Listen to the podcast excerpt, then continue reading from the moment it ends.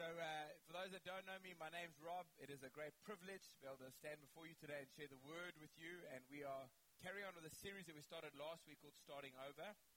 And um, we, uh, it really is, is um, tonight is about recognizing our regrets. And uh, the, the Bible speaks in Hebrews chapter 12 about um, about things that come into our lives that can end up entangling us and hindering us in our move forward. And so, I read that scripture, Hebrews 12, verse 1 and 2 says, Let us throw off everything that hinders and the sin that so easily entangles. I, I hope you see that there's two different things. the things that hinder and the sin that entangles. Um, and let us run with perseverance the race marked out for us. Let us fix our eyes on Jesus, the author and the perfecter of our faith. And uh, this series started last week when, um, when Matt kicked off the preach and he spoke about the different things in our past that can hinder us and entangle us as we go forward. And he spoke about these things, and we use the term regrets. Things that we regret um, having happened to us, which are regrets of reaction. Somebody you know, cheated you or betrayed you or hurt you or violated you or something like that, and, and you're, you have a obvious a reaction to what was done in your life, and, and I suppose to use a colloquial kind of we wish that it never happened to us. Then there are the regrets of inaction, decisions that we didn't make or choices we made not to do something, and, uh, and we, we actually regret not having, having done it. Hopefully it's not um, proposing to the person you knew should have been married to, and if that was your regret, don't tell your now wife. And um, and then there's the regrets of, of action, the things that we do that we shouldn't have done. We wish after we've done it, we kind of wish, oh my goodness, why did I do that? I wish there was a Control Z button for our lives so we can just undo function. Don't you find that? Sometimes I'm writing with my pen and I, I want to I want that on. I just want to undo it now. We get so used to doing things digitally. And these are the, the, the regrets that are, that are part of our lives. They're the, they can be sins, sins of commission and omission.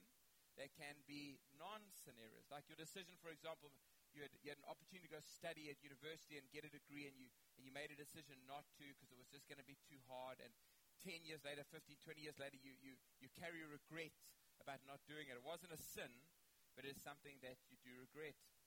Regret comes in all sorts of forms. I, um, I don't know if you've heard of the film We Are the Millers. And uh, I haven't seen the film itself, but I've seen a clip from it, and I'm now going to have to go see the film. I'm, I'm saying that I haven't seen it because if there is anything dodgy in this movie, I don't know about it. I've only seen the clip. Is there some dodgy stuff? Okay, Allison's seen it three or four times, and she says. anyway, I'm not recommending the movie. I'm just telling you about this clip. There's this scene in the movie where this young man comes to um, meet the miller's daughter. He wants to take her on a date and he arrives at the door of the RV and swings the door open, and there he is standing there with his cap on slightly skew, his hair coming out the back of his cap like this, a vest on with a nice deep section in the front here, and um, and a tattoo across his chest like this. And let's have a look at what his tattoo says. No regrets. I bet you he's regretting not having paid attention in spelling at school because obviously regrets isn't spelt like that, and there's a regret pointing his and uh, I have a 16 year old daughter myself, and I just want to point out if that boy came to our door to date my daughter, he'd be turning around and having lots of regrets as he made his way out of here. And uh, this, uh, I uh, actually found this video clip of uh, some of the worst tattoos I think I've ever seen in history, and uh, we're just going to play that, that clip now for you to see.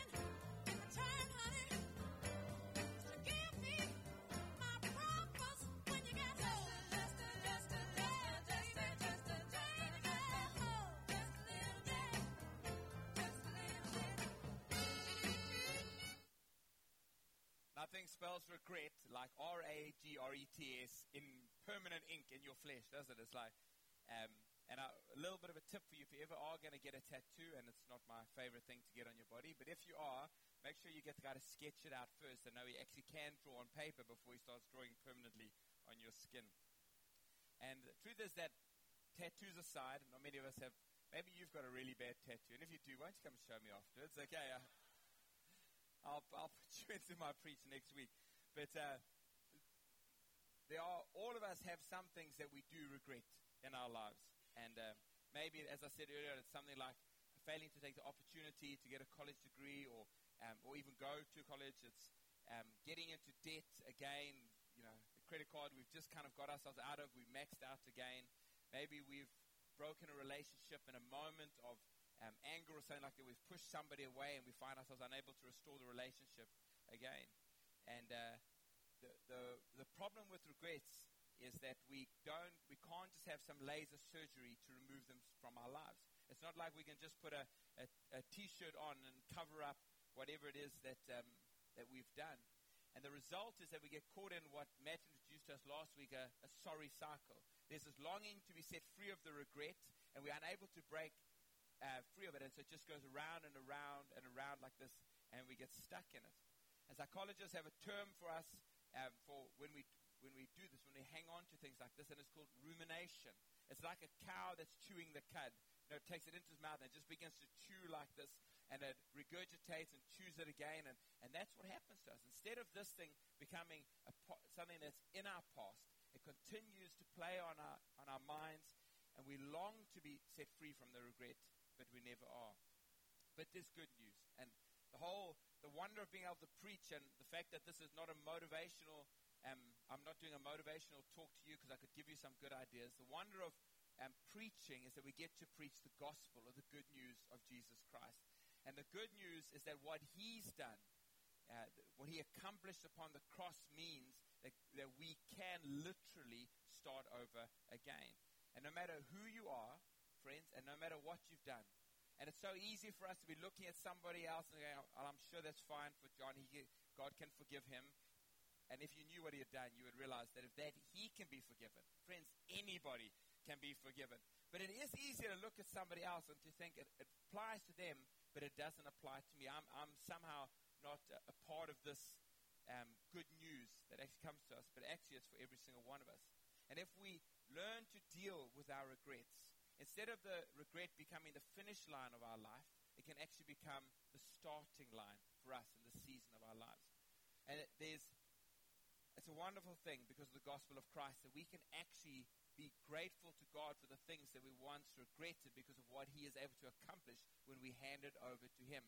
There is, I love the fact, I think it was Dallas Willard that said there's, there's nothing, um, God, uh, there's nothing irredeemable when we put it in the hands of God no matter what your situation is like, you think like, this is a complete and utter mess, and you're probably right, and I've got no hope of, of ever recovering from this, and you're probably right, except if you put it into the hands of God, He begins to redeem even the worst of our situations and make it uh, right again. And so over the next three weeks, we're going to be talking about three steps to starting over. And I suppose I could give you them all tonight, and then you could skip the next two weeks. But uh, the problem with it is that we will not pay attention to each of those steps. And each one is really important for us to do properly. And uh, so today we're going to look at step one, which is what we, the choice we have around our regrets. And we can choose to hide our regrets. That's one of the things that, um, that uh, I suppose makes sense, actually. It, it's, it's a natural response. If I had the tattoo of that baby on my calf, for example, I would never wear shorts again. You know, if it, my beautiful little, can you imagine? that would definitely be a case of laser therapy, having demon child tattooed onto your leg like that. I would wear long pants. I'd want to cover it up. And maybe there's things that you've done or things that have been done to you, and the natural response has been, I'm going to wear long pants. I'm going to I'm going to cover that thing up. I, I'm not going to talk about it. I'm not going to let anybody else know about it. I'm not going to think about it. Whenever it comes up, I'm going to push it down. I'm just not going to deal with it. And um, the thing is, though, even if it's covered up, it's not gone. And most of us know that. We, have seen that in our own lives, that it pops up. It's a little bit like this here. And uh, it's like taking, I don't know if you've ever had the, um, the, the, spent an afternoon with a beach ball in the swimming pool or on the beach or something like that, and you, you, you try and squeeze it under the water, and you, you force it under like this, and then you let go of it. And I, I did this with a proper beach ball this morning, and, the, and as it popped out, it just sprayed like water everywhere, like this, something like this here, like that. Oh, there we go. Oh no. I didn't want to be alone, okay? and uh, I saw Matt mocking me there. And as the as the balloon goes down, what happens is our regrets is we try and press them down like this and hide it. And we, we try and hold it in, but it, it wants to come up all the time and it forces way up. And we push it down and it comes up again. And no matter how much we try, the ball doesn't want to stay under the water. I want to just say this is actually quite therapeutic. I think everyone should have a bucket of water with a, a balloon like this, just 10 minutes a day. Or maybe we should actually. We should have a little class. You come press down the balloon and realize that there are regrets that we need to let go of. And uh, that's what it's like when we try and hide our regrets. We push them down, but they come up again. And maybe you're trying to start something new in your life, and the regrets are, are hamstringing you. They, they're not letting you get on with it. Maybe you're starting a new relationship, and because of something that w- went wrong in a relationship in the past, it's kind of like it ties. It's, that scripture in Hebrews is so perfect. It's hindering you. It's entangling you so that you can't move forward with it anymore. Or maybe you want to step into a business venture or, or a, a, new project, like maybe like Darren and Natasha, stepping into this new season in life. There's a risk with it. It, it requires a certain amount of courage and trust to be able to do it. And if there are regrets that they haven't dealt with in their past, they, even though they've prayed about it and they have the peace of God, they've had counsel about it, they, they just, they won't take the risk because of the regrets that are holding them back. And regrets can be anything. It can be a bankruptcy that you've encountered in the past. It can be a divorce that you've been through. It can be something you said that has forever changed a relationship that you feel like you can't get back again. It can be driving under the influence of alcohol and getting caught or crashing your car or hurting someone. It can be a lost job, and it can be a repeated pattern of sin.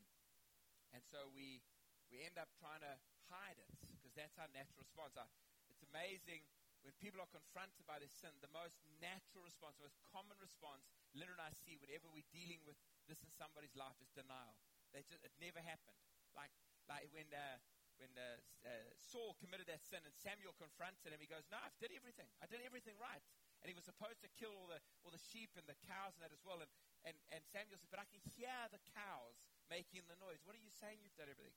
And so we, we, we learn how to hide it like this and we deny that there's any problem. Everything's cool, yeah? Move along. There's nothing to see. Everything's fine. And we, we're having to hold this down. And we can't go anywhere because we, we're paralyzed by, by keeping this thing covered up. And we can't, we can't find freedom. We, we, we're exhausted. This thing keeps wanting to pop up and we keeping, having to spend our energy pushing that regret down again. And God wants to set us free from that. And um, one of the classic examples of somebody with a, I, I, I think, a, a, quite a profound regret was um, a king by the name of David. I mentioned him this evening as I quoted from the Psalms. David was, um, we're going to come to him in 2 Samuel chapter 11, and by this stage he's established as the king of Israel. He's one of those like all stars when he was growing up. He could do everything. He, could, he played instruments. He was, he was good looking. He was a great soldier. He, um, um, he was a, a, husband, a son, a brother, all of those sorts of things. And he'd become the king of Israel, and his position as king had become established, and so he was powerful, he was looked up to, and he had a great amount of control. And in 2 Samuel chapter 11, um, it says it was a season when kings go to war. So, um, strange season to have, eh? It's time to go fight battles, people. Anyway, it was the season, apparently. It was the spring. That's when the kings go fight their battles. The world was a different place then. If you weren't um, taking ground, ground was being taken against you. And so there was this constant conflict. And, and David's responsibility as the king was to lead his people out in this battle, in the battles. And but David took a break. He decided he wasn't going to go. He established his army, and so he let I think it was Joab that was leading his army go into battle, and he stayed behind. And he was wandering around. You know what they say about idle hands. And he was wandering around his roof at that time, and he, he was kind of at the end and kind of looking down and seeing what's going on like this. And he and he saw Miss February on the roof next door. And Bathsheba, who uh, was, uh, was, was bathing on a rooftop. I, I, I kind of have the scene set in my mind like this because I don't want to picture it too much. Is that she's actually got curtains up like this, like these lace curtains, and you can see the, the shape of her naked body through the lace curtains. And David should at that moment turn around instead.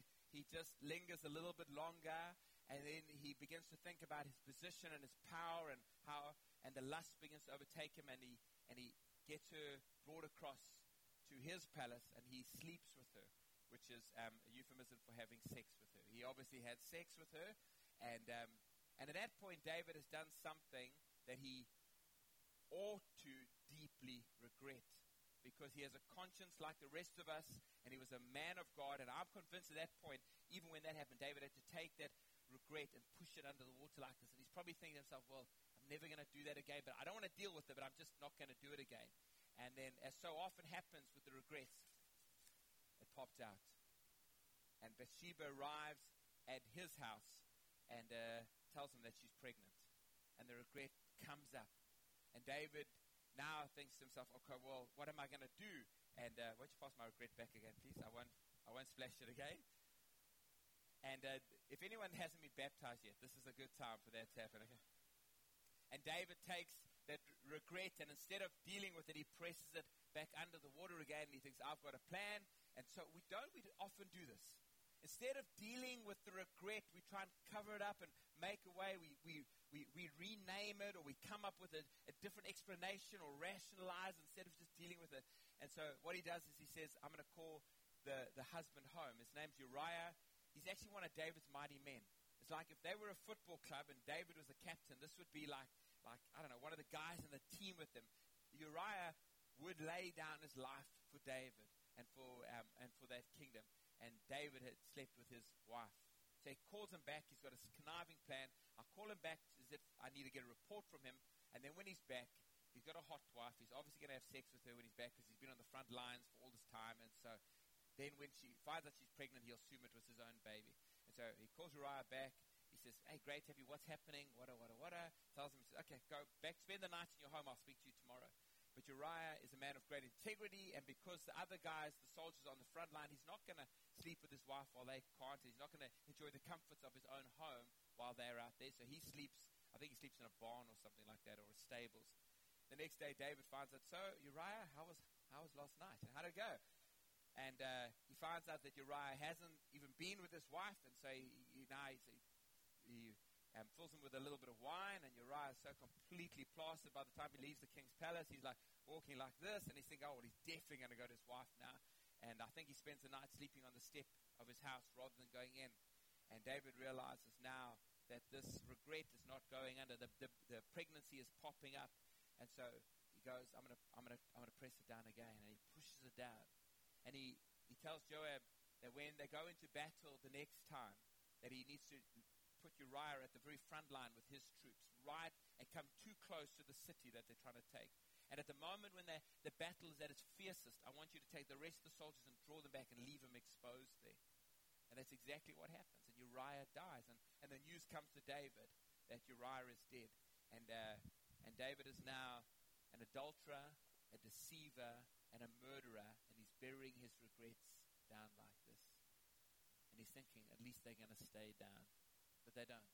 They pop up again. And God sends a prophet to David by the name of Nathan. And Nathan's job is to cause the regret to come out, to expose it.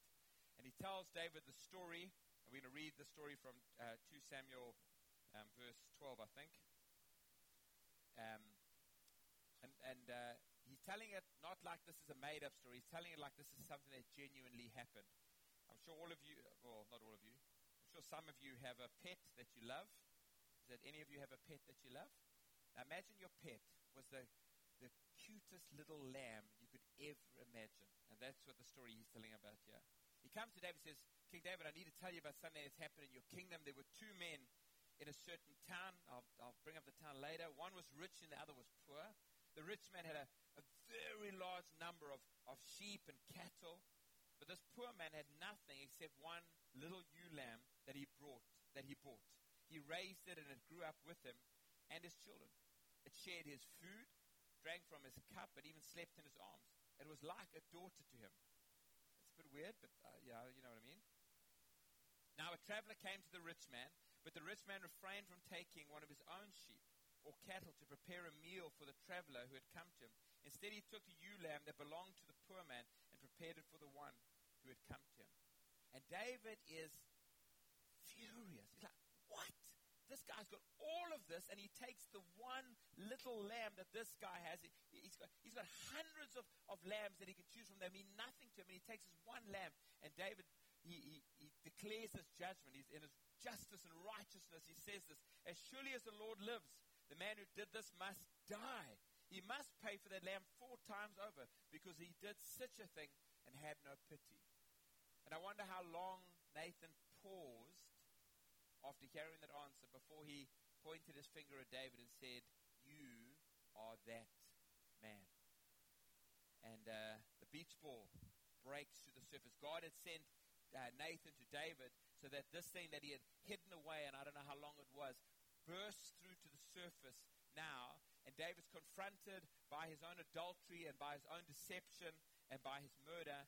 And David has a choice again. You see, he can hide it. He's, he was powerful enough to, put, to get Uriah shut up and put to death. He could easily take care of Nathan if he wanted to. He could go and stick it down again. And he faces, I, I, you know, in God's, God's kindness um, seems to know no ends. But he faces a choice at this point. Is he going to respond to the kindness of God in this confrontation? Or is he going to hide his regrets again? And uh, thank God he, uh, he responds in the way that God wants us to respond. He turns to Nathan and says, I have sinned against the Lord. And uh, Psalm 51 is just an incredible picture of David owning his sin. He says, he says, My sin is ever before me, so that you are proved just when you judge me.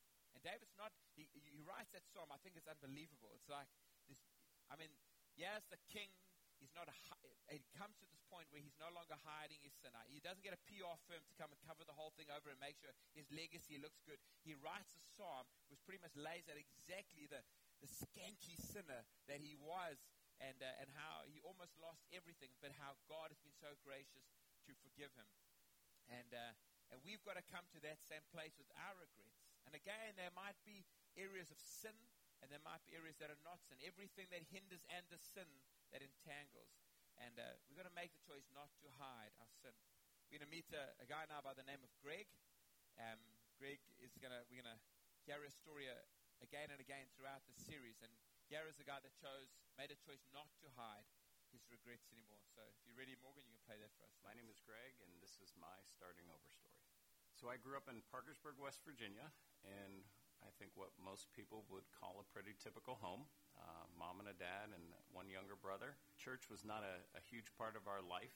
We did go on Sundays, but it was just the place where we had to wear bad socks, and I didn't enjoy going. The first time I uh, remember being introduced to alcohol, I was I was probably about 13 years old. I was hanging out with an, an older kid. His name was Chad, and uh, we stole a couple bottles of wine from my parents' liquor cabinet, and we drank the bottle of wine, and we uh, we made screwdrivers.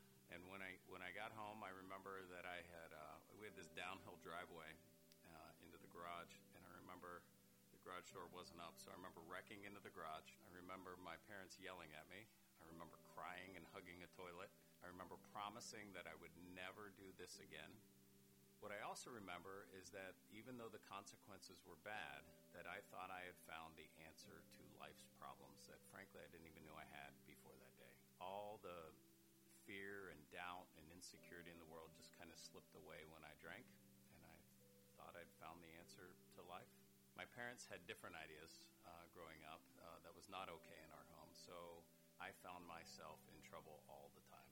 It's funny, my mom would say, you know, I needed to get different friends, but what she didn't realize is I had become the friend that other people should get a different one for. Um, that's kind of the route my high school took. I think probably the first time that a light bulb came on, I'd been on a bender, came home to steal money. Um, that was my job. I snuck into the house and got caught with my hand in the cookie jar, and rather than coming out up with some lie like I normally would, I remember just saying, I have a problem with drugs and drinking, and I, I can't stop, and I don't know what to do. And, uh, and so my father actually knew instantly what he wanted to do, so told me that a van was on its way to my house. Uh, to come pick me up and take me away to my first treatment center. So I was 17 years old at that time.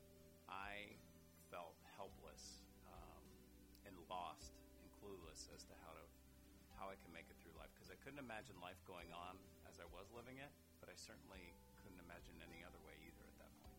I also looked at my family and realized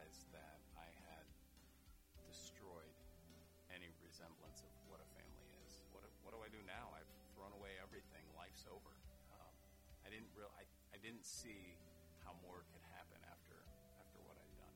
I won't say that treatment did a lot of good things or life change happen there, but what did happen was I met a counselor named Rob. When Rob would share what it was like for him to want to drink or get high, uh, I knew that Rob was just like me. Uh, and I had grown up up to that point thinking I was the only one that felt that way inside. A seed was planted that if Rob could do it, then maybe there was hope I had an aunt who lived in Chicago named Fran, and Fran had recently gotten sober herself and offered that if I wanted to change my life, she offered to let me move out with her to give me a new chance and a new start. So I moved out to Chicago. Fran introduced me to a few other people who were closer to my age and also uh, had gotten sober and recovering. I began to have just, a, I guess you'd call it a glimmer of hope. You know, hope that if it was possible for these people, that maybe it could be possible for me too. The reality was, I was still a long way away, uh, many years away from getting off this downward destructive sorry cycle.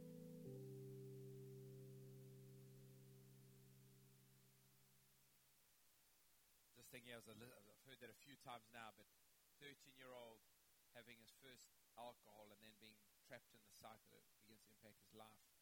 One of the most difficult things, and it sounds, and that's why I said we don't give you all three steps at once because it sounds like such a simple thing to recognize our regrets. But actually, that was that's often the hardest part is to act, is to make that first step. Um, I had the um, we've had the opportunity of counseling. I've mentioned this guy to you before um, that had been involved in serious sin, and, and uh, we spent, and myself and another pastor spent some time with him. He had he had actually for a number of years had held his sin under the water like this, this area of regret, and, and I know it was it was eating him alive. And but he had he actually said to us that he had he had almost formed a schizophrenic kind of personality. There was one part of his life, there was one thing, and then there was another part of his life, the part that was committing adultery. And they actually, it was like they weren't connected together. They were like two separate realities. He'd been burying it for so long that it actually had almost um, diverged like that. And eventually, God put the Nathan in front of him. The circumstances changed that he had to face up to the sin that um, that uh, he was committing and the regrets that were in his life. And um, he came and confessed. And I had a, a guy that had been a pastor for a few more years than me. I think I've been pastoring for about two years at that point, and he helped me through this process. And this guy would confess something, and then the guy that was with me would say, um, "There's more. Tell us what else." And he'd go, "No, there's nothing more." And he goes, "You're lying." And he would go, "No, there's nothing." Okay, there's one more thing. And that went on for about five hours of just this constant things coming out. And later on, he told me, he said, when, when I was with you guys in the room there confessing the sin, he said, I actually felt like I had something physically holding my throat like this, stopping me from confessing. And the, the devil doesn't want us to recognize our regrets. He wants to keep us quiet, not because he cares about our, us being feeling ashamed or he cares about us being exposed. He doesn't care about us at all. It's because he doesn't want us to be free. And the moment we take that first step where we recognize our regret, we take something that's hidden and we bring it out so it can be completely destroyed. That when you take something that's alive and you bury it, it's going to come up again and cause trouble in your life. It's like sweeping things under the carpet.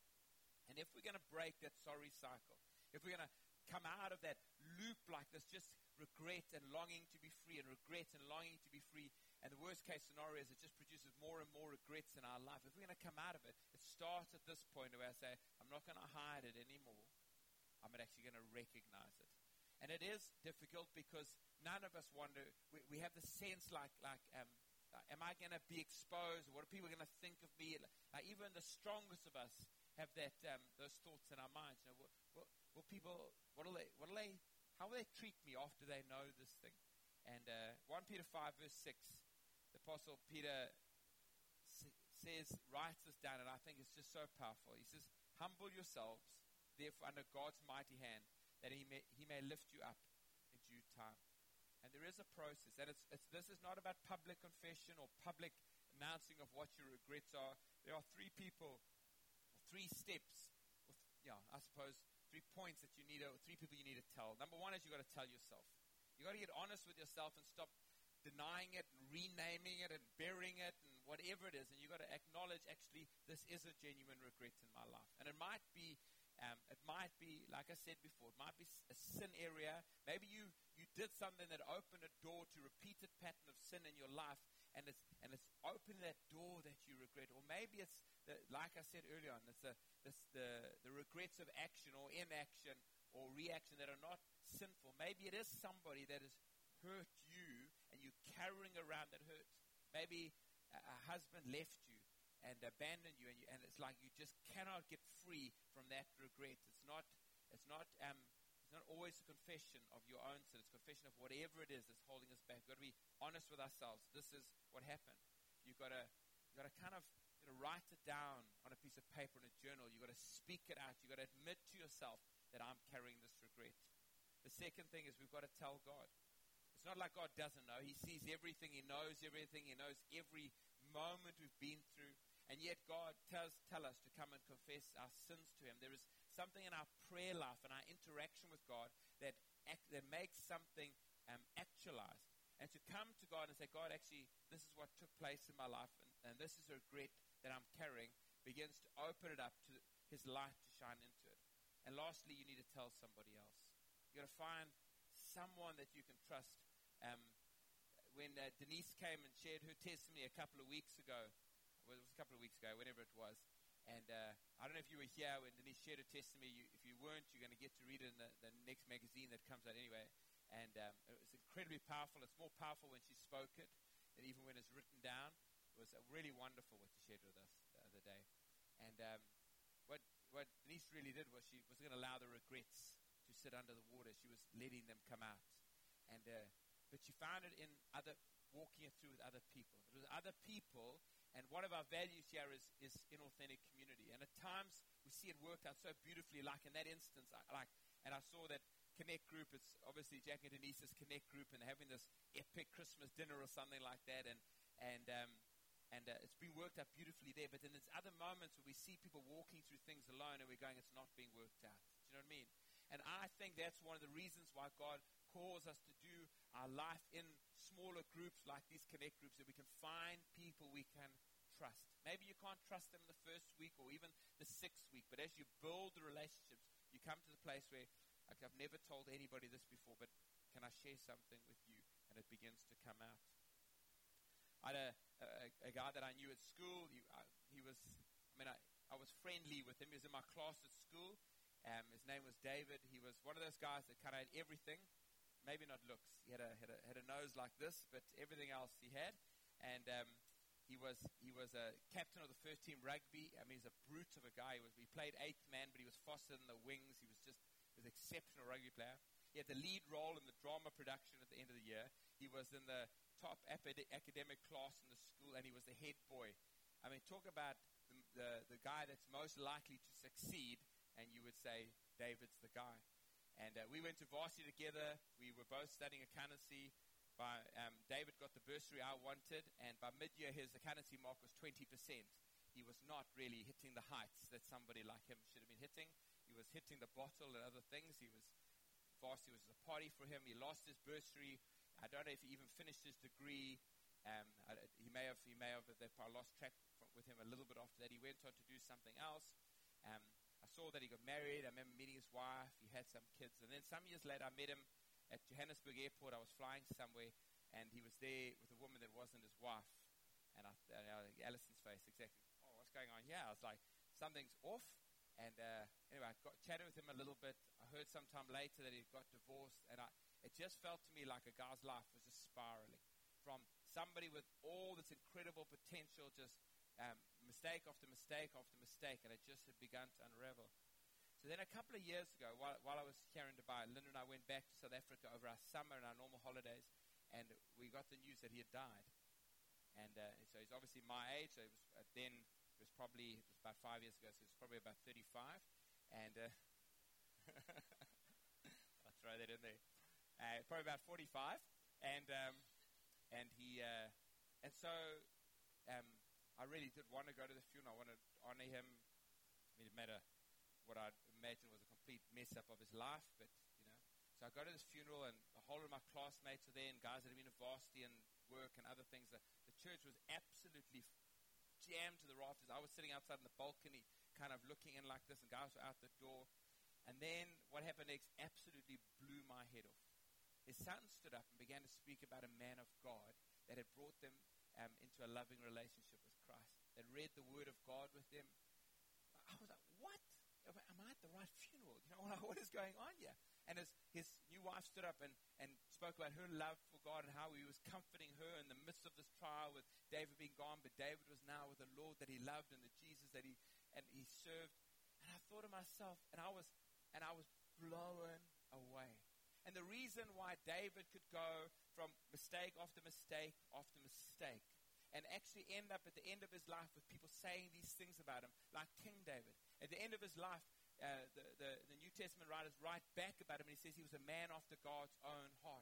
How can an adulterer and a deceiver and a murderer be called a man after God's own heart? How can my friend David, who had done all those things wrong, be so leave such a legacy and be so honored at the end of his life? And I think it's because, like King David, somewhere along the line, and I, I don't know the story, but my friend David chose not to hide his regrets anymore. He went to somebody and said, maybe it is a pastor of that church, maybe it is a friend, and said, I've got to, I've got to deal with these things right now. And one by one, the Spirit of God began to minister in there. So what the worship team come up.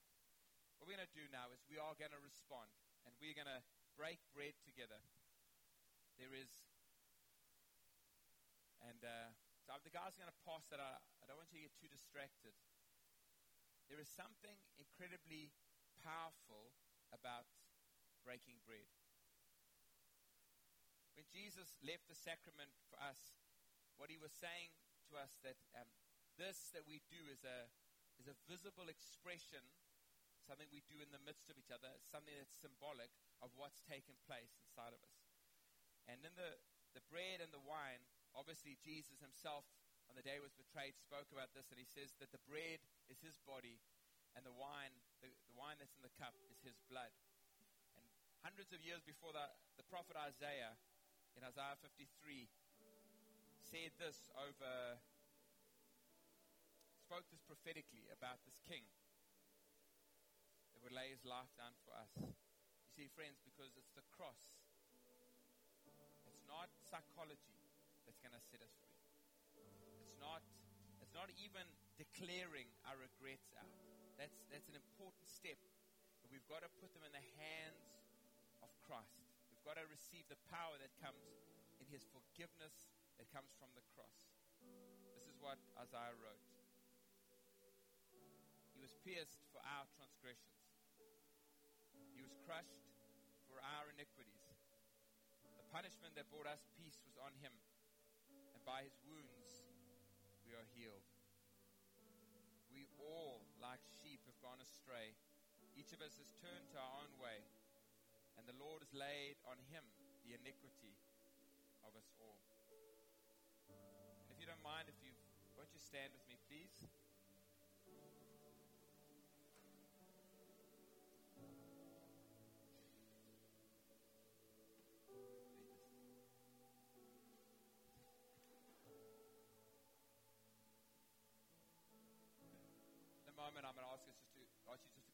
Eyes, and we're going to invite the Holy Spirit to speak to you. And you're going to ask Him, say, Holy Spirit, can you can you speak to me about the regrets that, that you need me to deal with right now? Um, when Matt preached last week and he kicked the series off, he said when he started preparing for this, he was his immediate thought was, I've got no regrets. And it's easy to think that way kind of feel like we're keeping short accounts. Like. I remember reading a book called um, whatever it's some men's book, and um, in, the, in the intro to the book, the guy said, "Why do we need another men's book?" I thought that's a good question. I'm about to read it, and I don't think that was the best way to introduce your book, but it's a good point. But in the book, he began to speak about the fact that every man has a wound.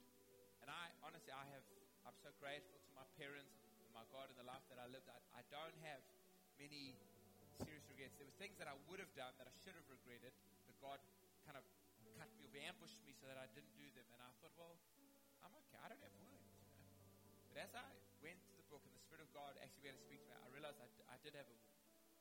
I did have a wound. I was, I somehow I figured in my thinking that my dad loved me more because I was successful than if I was unsuccessful. And it's such a subtle little thing, isn't it? Because I was stronger at school than my brother and stronger at sport than my brother. He felt like he gave me more attention. And so I, I started to have this thing within my mind that I needed to be successful in order to keep the love of my father. And instead of being a man that would just take risks at things, I, I would make sure I only did the things that I was able, that I knew I would succeed at. And, um, and it was a wound, and I needed to deal with it before the Lord. And I don't know what it is, the regret that the Lord wants to deal with in your life, but there are, every single one of us, is something. It may be an area of sin, it may be an area of non sin, maybe something somebody did to you. But in a moment, the bread off here, we're going to ask the Holy Spirit to come and speak to you about that. And then afterwards, we're going to break bread together. We're going to take the bread, which is the body of Christ. It was given for you. Given for you, Matt. It was given for every single one of us. And then we're going to take the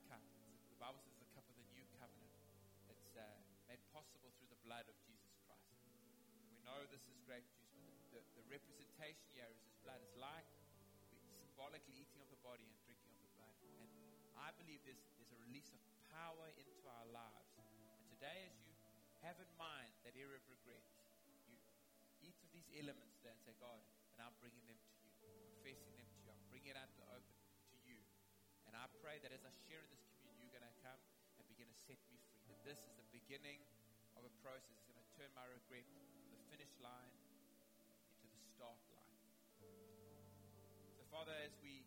eyes now, as we turn our attention away from those that are around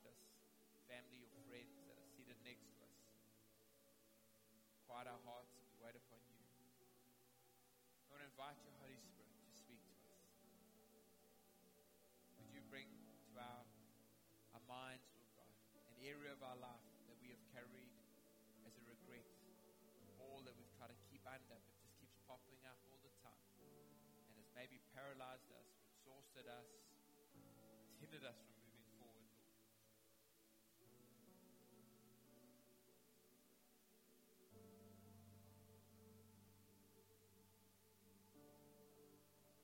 We want to respond to you now, Lord. As bring that thing before you, we thank you that it's in